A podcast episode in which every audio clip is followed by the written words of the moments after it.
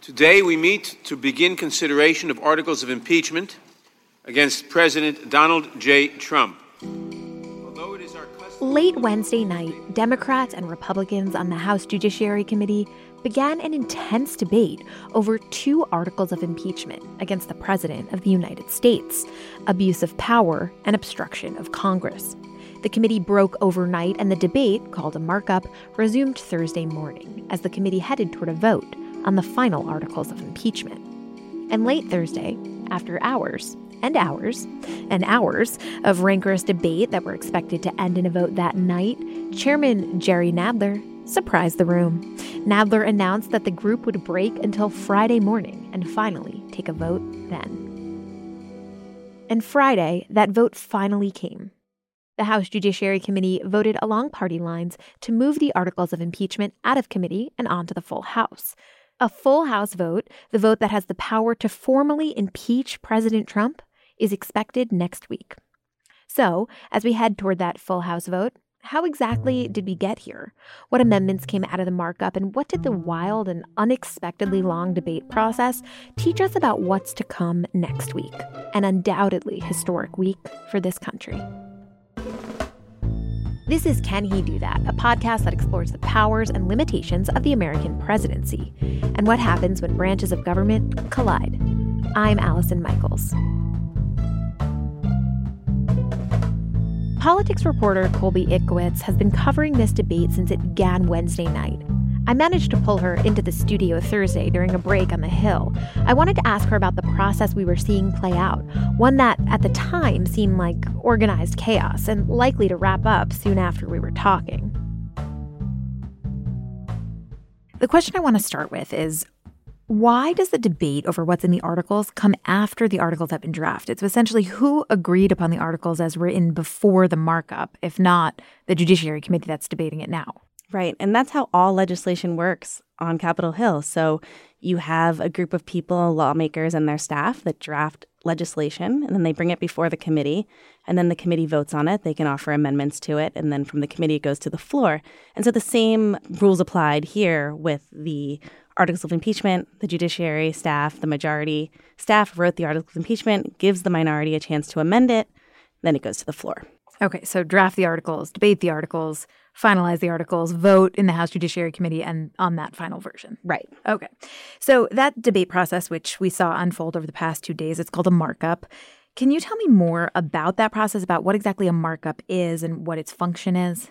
Right. So, different than a hearing. So, a committee has two functions. One is to hold hearings mm-hmm. where you call witnesses in, expert witnesses to come in and testify. We saw that in the Intelligence Committee when numerous people came in to testify about what they knew regarding President Trump and his conversation with the Ukrainian president. In the Judiciary Committee, they had one hearing, but they also had a markup. And a markup is when you take the information that you've gleaned from the expert witnesses, put that into a piece of legislation or a resolution, have an open debate about it. The, the difference between a markup and other things you see on Capitol Hill is you actually do have an open debate. Republicans, uh, the minority party, can offer as many amendments as they want. They can talk as long as they want about that amendment, and then they vote at the end of that. So markups in committees can be hours and hours. They could go into the middle of the night. The markup on the Affordable Care Act during the Obama administration, I think, went till like four in the morning or something. So markups might be the most democratic of all of the things that Congress does because it does give everyone in the committee a voice. That being said, if you're the minority party, you can offer as many amendments as you want.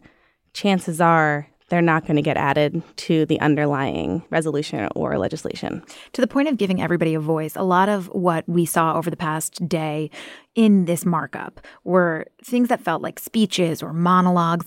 Why is that the choice of a lot of these, both Republicans and Democrats, in, in this particular markup? Sure. I mean, in, in the case of the impeachment uh, inquiry, this entire impeachment inquiry has been very much about staking partisan positions and and trying to continuously state the same facts over and over again to illustrate your point. Different than legislation or policy that can be kind of convoluted. Maybe there's some things that republicans and democrats agree on some things that they don't. In this case there is absolutely nothing that they agree on. Democrats say that president trump abused power. Republicans say that he didn't. And so nothing is going to change that Mm-hmm. So the only thing that the Republicans have to do is continue to make their case to the American people that the Democrats are overstepping by trying to impeach the president. And the only thing the Democrats can do is try to convince the American people that this is absolutely necessary. Can you explain how a member of Congress actually goes ahead and introduces a new amendment and then how a vote is conducted on that amendment? So, a lot of that is happening behind the scenes. So, the minority party would have had a discussion with the top Republican on the committee, which in this case is uh, Representative Doug Collins from Georgia. And they would have decided which amendments, which members want to introduce. They might say, okay, we've got 20 amendments. That's unreasonable. Let's pick the seven that we're going to let our members introduce when we come to the day of. And so then the uh, member, the Republican who wants to offer the amendment, just says, I have an amendment that I'd like to offer, and the clerk reads the amendment, and then that that person, that congressman or congresswoman, can speak about their amendment, and then it bat, you know gets batted back and forth. The Democrats will talk about why it should not be added. Republicans will, you know, and and as you've seen though, is that a lot of it got off track, right? Mm-hmm. So you would start with a conversation about the underlying amendment, but then you got into the speechifying. So everyone just wanted a chance to continue to make their points. But these amendments introduced by the Republicans are decided in advance by the group of Republicans and by leadership. These aren't individual representatives kind of coming at it from right. their own perspective. It's not they're not going rogue. Right. So okay. this is all it's all theater. It's all pre-planned, it's all practiced. Given all of that, were there any actual notable amendments made during this process? Well, what, what started with uh, Chairman Jerry Nadler introducing a substitute amendment. And what a substitute amendment is, is that you offer a substitute amendment and it completely erases and replaces the underlying resolution. And that can be for grammatical reasons, technical reasons. Sometimes it's substantive, but usually it's just because the staff went back and looked and the resolution that they filed had a few small mistakes. And in this case, what the problem was is that throughout the resolution it said Donald J. Trump, and they wanted to change that to Donald John Trump. Why they wanted to do that, why that was necessary, they did not make clear. That was the reason for the substitute amendment. The congressional equivalent of Control F. Right. Exactly. Find and replace. Exactly. Exactly. So then what happens going forward is that every amendment thereafter is an amendment to the amendment. So you're no longer amending the underlying resolution, you're amending the substitute amendment. So you amend the substitute amendment, then at the very end of that process, you'll vote on the substitute amendment to replace the resolution then you'll vote on the final resolution. Simple. Yeah, very really, straightforward. Very easy. so some of the amendments, uh, one from Representative Jim Jordan was to just completely take out Article 1. He said that there is no... Uh, that's the abuse of power That's article. the abuse of power, that there's no evidence of abuse of power. So that should just be stricken. And so that resulted in hours and hours of debate, some about abuse of power and some just freewheeling on how the Democrats, again, are overstepping and how the Republicans aren't withholding their duty to democracy and the Constitution. And so that went back and forth for many, many hours. When they finally voted on that, obviously it was voted down by the by the Democrats. Then later you had Representative Matt Gaetz introduce an amendment that would have replaced Joe Biden's name with Hunter Biden. So it would have said that the president asked the Ukrainian government to investigate Hunter Biden as opposed to investigating Joe Biden. And the reason why Matt Gaetz would want to change that is because investigating Hunter Biden makes it less directly political in their eyes. I mean, the co- common refrain from Democrats is that Trump wanted an investigation into a possible future political opponent in Joe Biden. But if it's not Joe Biden, it's Hunter Biden, that's related but not so direct. One other interesting thing was that it felt sort of inevitable that we would come to this conclusion where we would have a party line vote at the end. To cover something like this, what is that experience like then uh, in a reporting capacity? I mean, it's kind of like watching a true crime documentary where you know how it's going to end, but you're still glued to the uh, how we get there. And so at this point, you think you've heard every argument you could possibly hear from the Democrats and the Republicans, and then there's always these little moments that are going to surprise you mm-hmm. in these markups. But again, at the end of the day, we all knew how it was going to end. I'm Alex Schwartz. I'm Naomi Fry. I'm Vinson Cunningham, and this is Critics at Large, a New Yorker podcast for the culturally curious.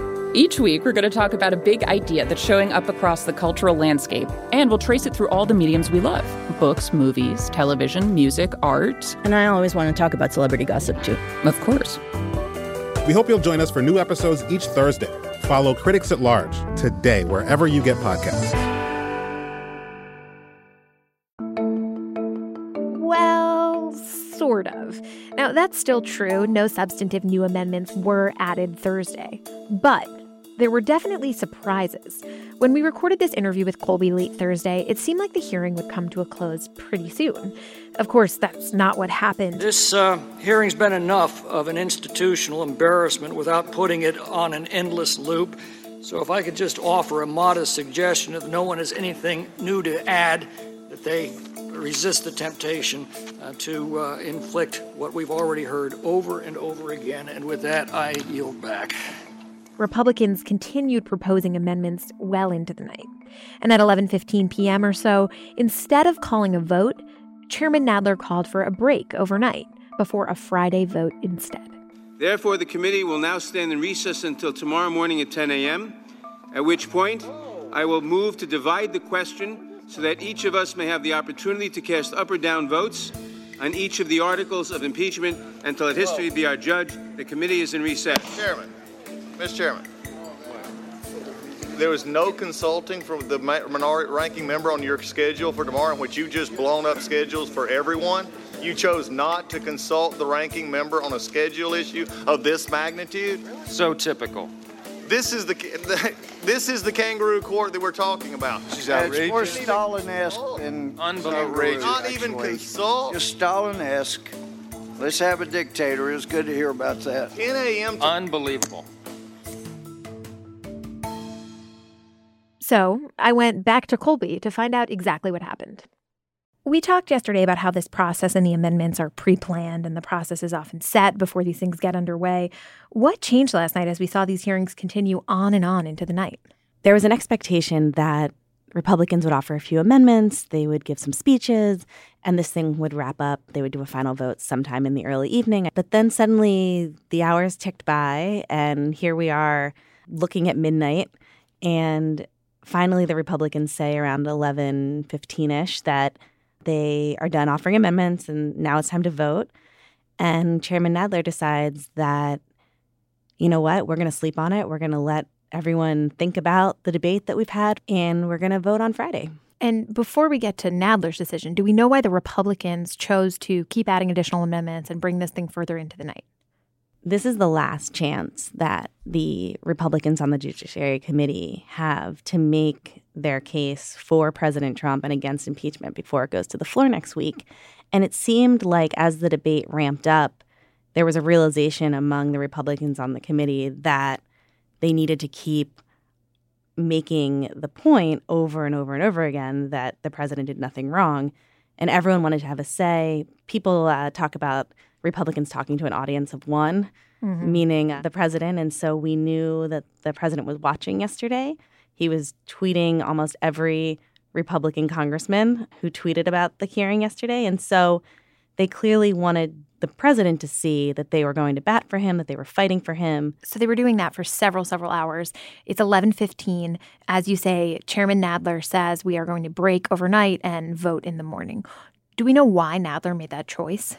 So what he has said is that this is such a grave moment, it's a solemn moment to do it in the dark of night when everyone's asleep, when all of Americans are asleep, doesn't do justice to the vote and that it would be better to do it in the light of day when people are awake, when people have had some rest, he made a comment about hoping that the members would sleep on it and, and vote their conscience, which was clearly his way of saying to the Republicans, maybe if you take a few hours, you'll change your mind in the morning, mm-hmm. which seems unlikely. Un- unlikely, unlikely. But so that was his reasoning, and of course, the Republicans were furious. Yeah, tell me more. How did how did how did the rest of Congress react? The ranking Republican on the committee, Doug Collins, was blindsided by this. He was furious that the chairman didn't ask him beforehand or give him any heads up that he was about to do that.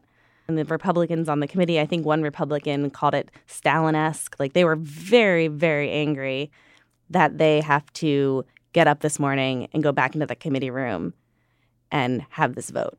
So, how did the Judiciary Committee, after all of this, ultimately vote on these articles? It happened exactly as we expected it to, exactly how it would have if they had voted in the middle of the night, which is strictly down uh, party lines on both articles. And now it goes to the floor next week. Is this now the final version that the full House will vote on, or could it still change before that final, final vote on the floor? So I don't believe it's been decided yet how they will go about having the floor debate. The House has very specific rules. That's they have something called a rules committee, and before any bill goes to the floor, the Speaker of the House will decide, okay, this is going to be an open rule, which means you can have a free for all on the House floor. That's very rare. You can have a, like a semi-closed rule where the Rules Committee will decide which amendments are allowed, or you can have a closed rule, which means no amendments are allowed.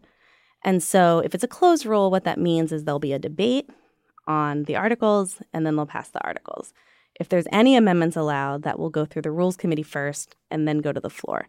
That is the standard procedure for legislation and for resolutions. Of course, this is only the third time in history that we have done this. And so I'm not sure if the process is a little different next week. So we'll see. Do any of these events that we've seen since Wednesday tell us anything about how that floor debate might go? Does does the behavior of the Democrats or the Republicans or their strategies as reflected by the actions of the past few days indicate more about what we'll see next week? The floor tends to be a place that has a little bit more decorum mm-hmm. than a committee room. And so when there is outbursts or dramatic moments on the floor, that's incredibly notable.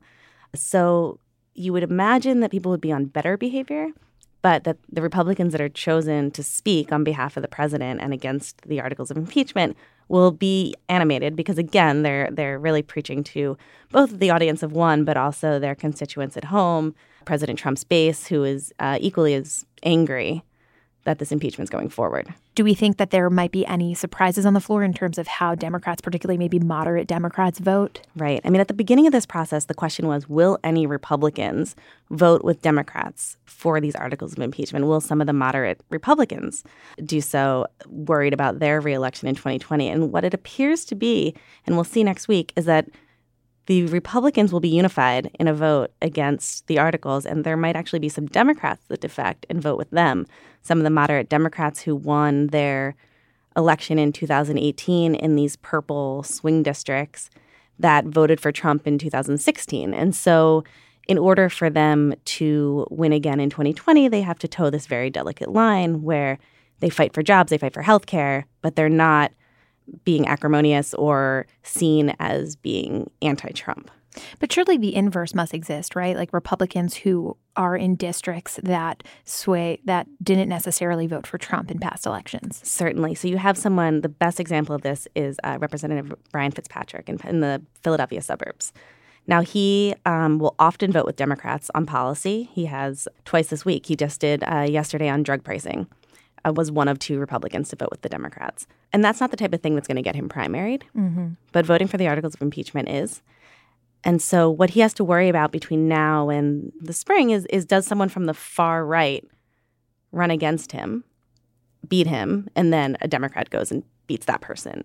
And so a vote he, in favor of impeachment would motivate someone potentially on the far exactly. right. Exactly. So he's in the, the probably the worst situation, him and a, and a few others, because he's got to vote against the articles in order to avoid a primary. But then his vote against the articles could really hurt him in the general. All right. Well, we'll have to stay tuned for that. Thank you so much, Colby. Thank you. This has been another episode of Can He Do That? If you want to get more news about the impeachment process, you can now subscribe to a new podcast feed from the Washington Post. All of our audio updates on the impeachment process in one place, including the latest from Can He Do That, Post Reports, and the Daily 202's Big Idea, updated whenever news happens. Subscribe at washingtonpost.com slash podcasts. Can He Do That is a team effort here at the Post. It's produced by the incredibly hardworking Carol Alderman, with design help from Kat Riddell Brooks, logo art from Loren Boglio, and theme music by Ted Muldoon.